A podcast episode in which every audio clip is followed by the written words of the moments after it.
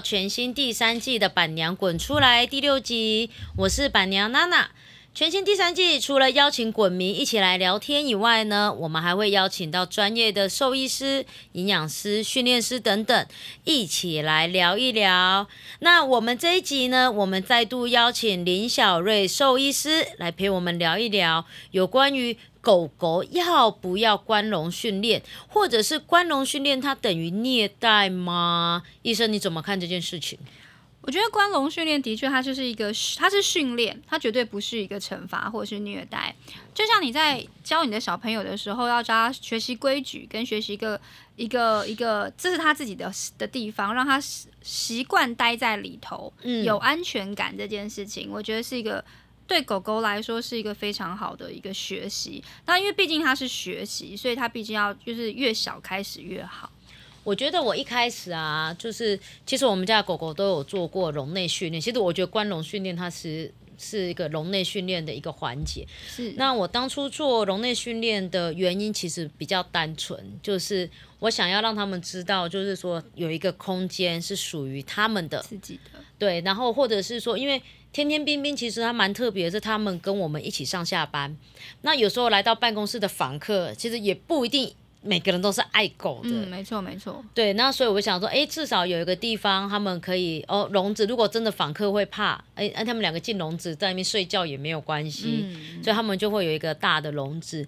然后慢慢衍生之后呢，我们搬家搬到斗六之后，他们没有笼子，但是呢，因为有办公室的门，然后他们就会，哎，他们也可以在办公室里面待蛮久的，也都是 OK 的。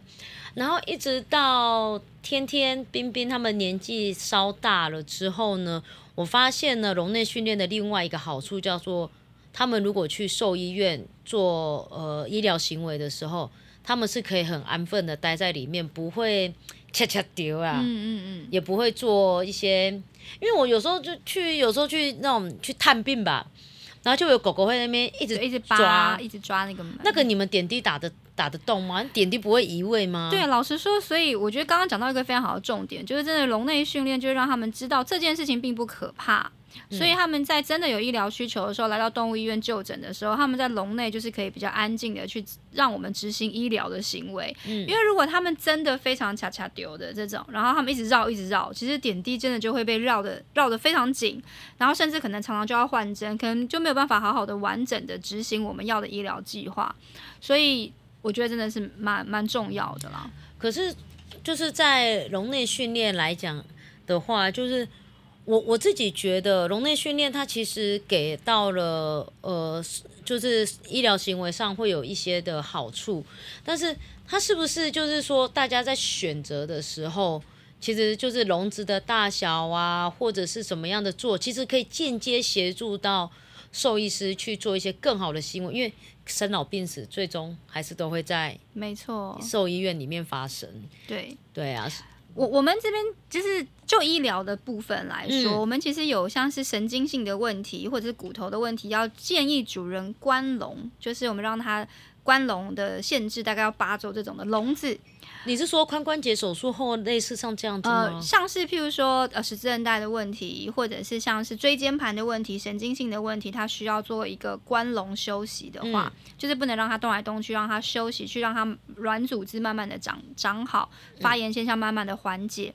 那我们通常会建议主人，这个关笼的这个笼子的大小的选择很重要。嗯，大部分就它身长的一倍半。它可以在里面绕圈圈，然后但是不会跑来，不能跑来跑去。还有就是它的高度大概也是它的身高的一倍半，它没有办法用后脚站起来扒在那个上面，这样子的高度其实会最适合做一个关笼的一个训练。嗯哼，那其实像关笼训练来讲的话，呃，每个人对于笼子的选择有很多的材质，你会建议用那种铁？我知道有那种传统铁的嘛。然后铁的是不是会造成叉叉角，就是 X 那个角会吗？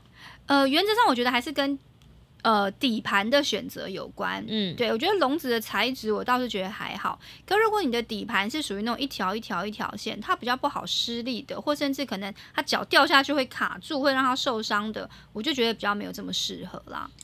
但是台湾你现在还会很常遇到 X 角是这样站出来的吗？原则上不太会耶。大部分其实都会 X 脚大部分就是基因的问题，就它生下来就是先天性结构的问题。哦，所以站的话是不容易，除非要长非常非常长期嘛。我遇过的像是真的在繁殖场里头，它就是一个种种种母。种母它就是真的只能关笼，然后它就是完全没有办法让它站直的，这种脚真的是会变形的，不一定是 X 型，它一定会变形。那我的确遇过像这样子，可是如果你是居家饲养的动物，不太可能。哦，伴侣动物其实不太会。对对对。然后我觉得，其实，在笼内训练来讲啊，比较好的就是说，呃，因为像现在台湾的高铁或者是捷运也都很棒了，对，都可以通勤。是，但你也要关得住啊。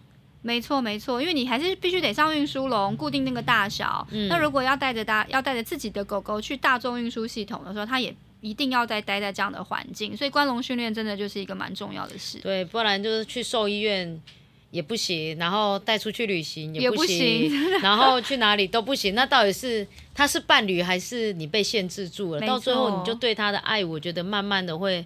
磨的会磨掉，因为你会发现什么都被限制，真的。然后上，我觉得另外一个收获就来自于是我后来我是因为养了宠物先，然后慢慢才有 baby。嗯，您也是吗？是先有宠物才有 baby 的吗？是的，是的。那所以有时候当 baby 在那边软小的时候，还可以把宠物先，哎，你先不要被妹妹他们攻击。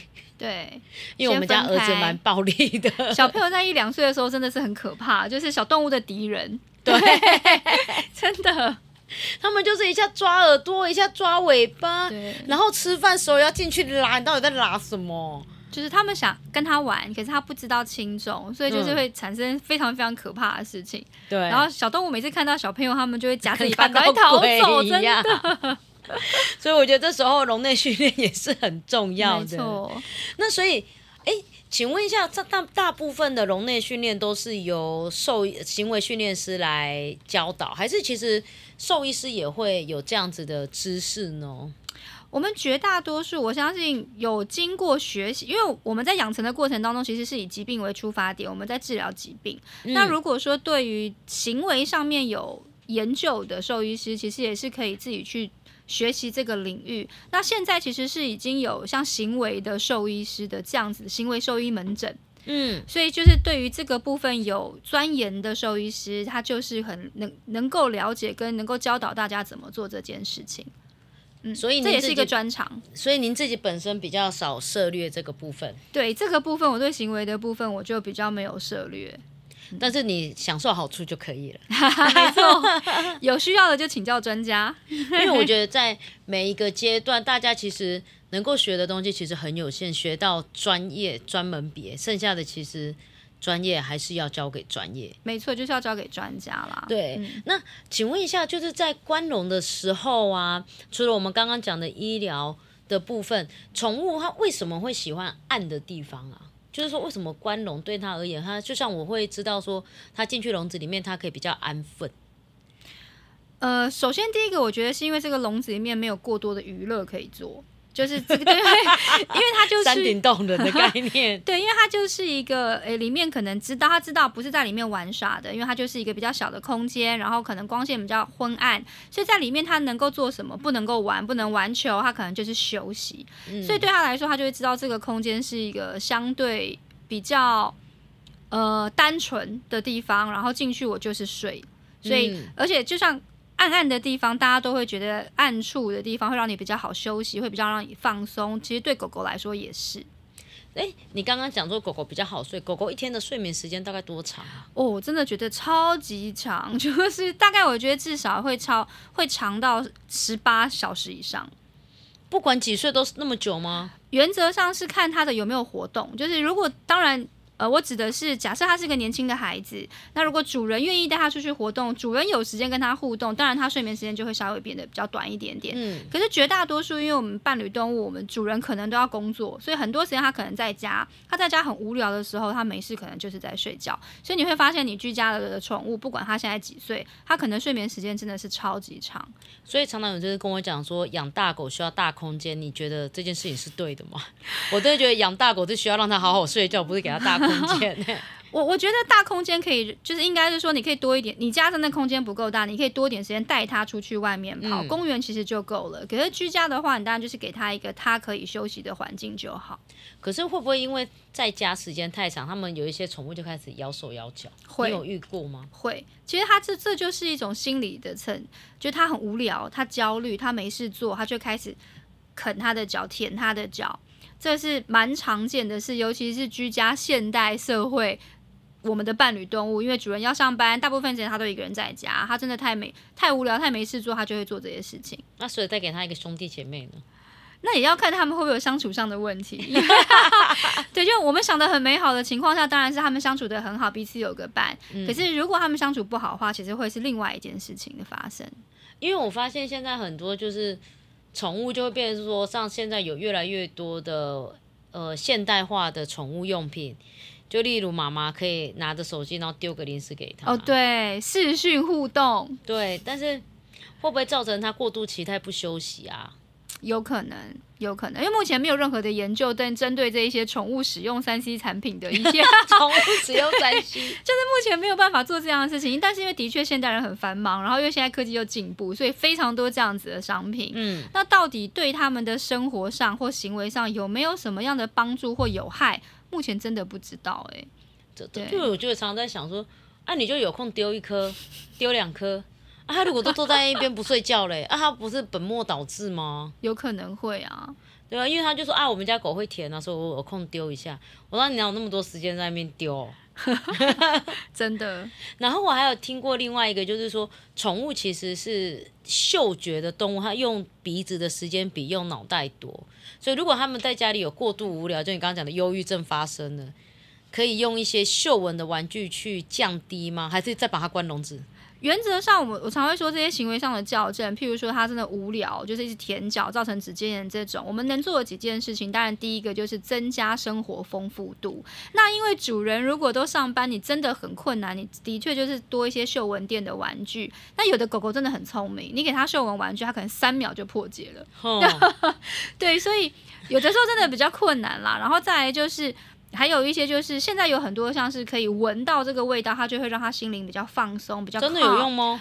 有用，在在呃 paper 上面的指出其实是有意义的，所以站在临床上，我其实也会推荐主人，你可以试试看，因为对它无害，无害的话你就可以试试看看它会不会有帮助。那再来真的非常焦虑的，那就会建议看看要不要写专业的医师开一些可以让他放松心情的药物。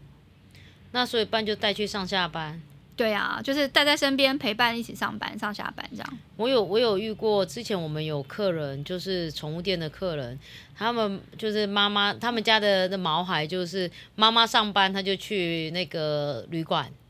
然后妈妈下班再去旅馆接他，就是安亲班。去安亲，去安亲。安亲班的概念就是可以有很多。现在也蛮多，因为这样子而衍生出来的一个像安亲班，以前没有，现在真的很多。包括就是他会有，就像上幼狗狗上幼稚园一样，对，它就有很多很多活动，然后可以让这些狗狗参与。我觉得也是一个蛮好的选择啦。如果口袋够深的话，我这个 这个口袋要非常非常非常的深呢。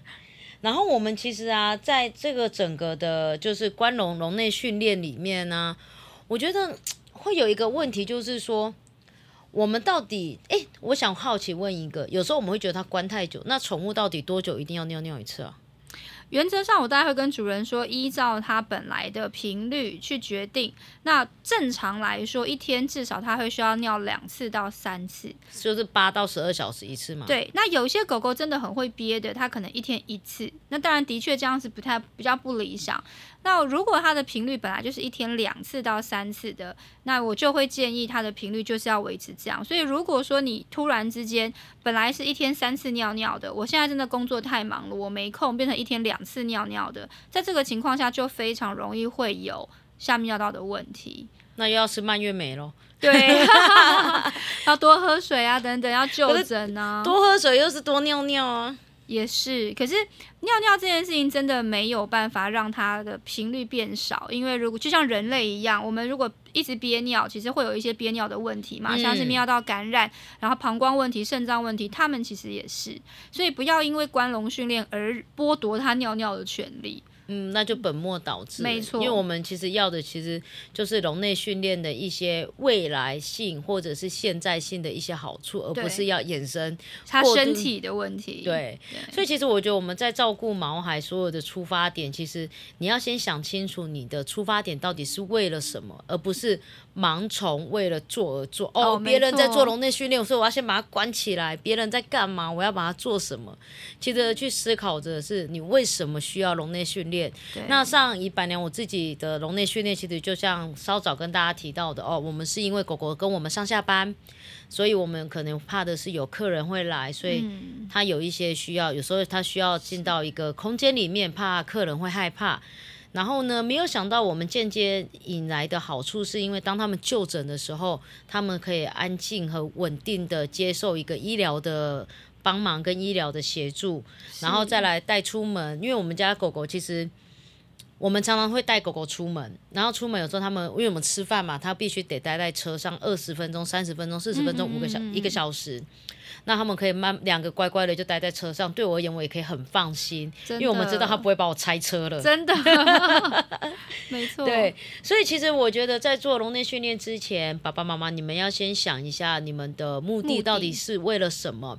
那如果说你没有办法自己执行笼内训练，那就像林小瑞兽医师提到的，有很多专业的训练师或者是行为的兽医师可以给予协助。那千万不要让让他害怕笼子，不要把他抓进去之后就把它关着，为了做而做这件事情，其实是比较本末倒置。那我觉得教毛孩跟教小孩一样啊，训练都不是马上见效，都是要一步一步来，不要操之过急。就像医师讲的，要循序渐进，慢慢做。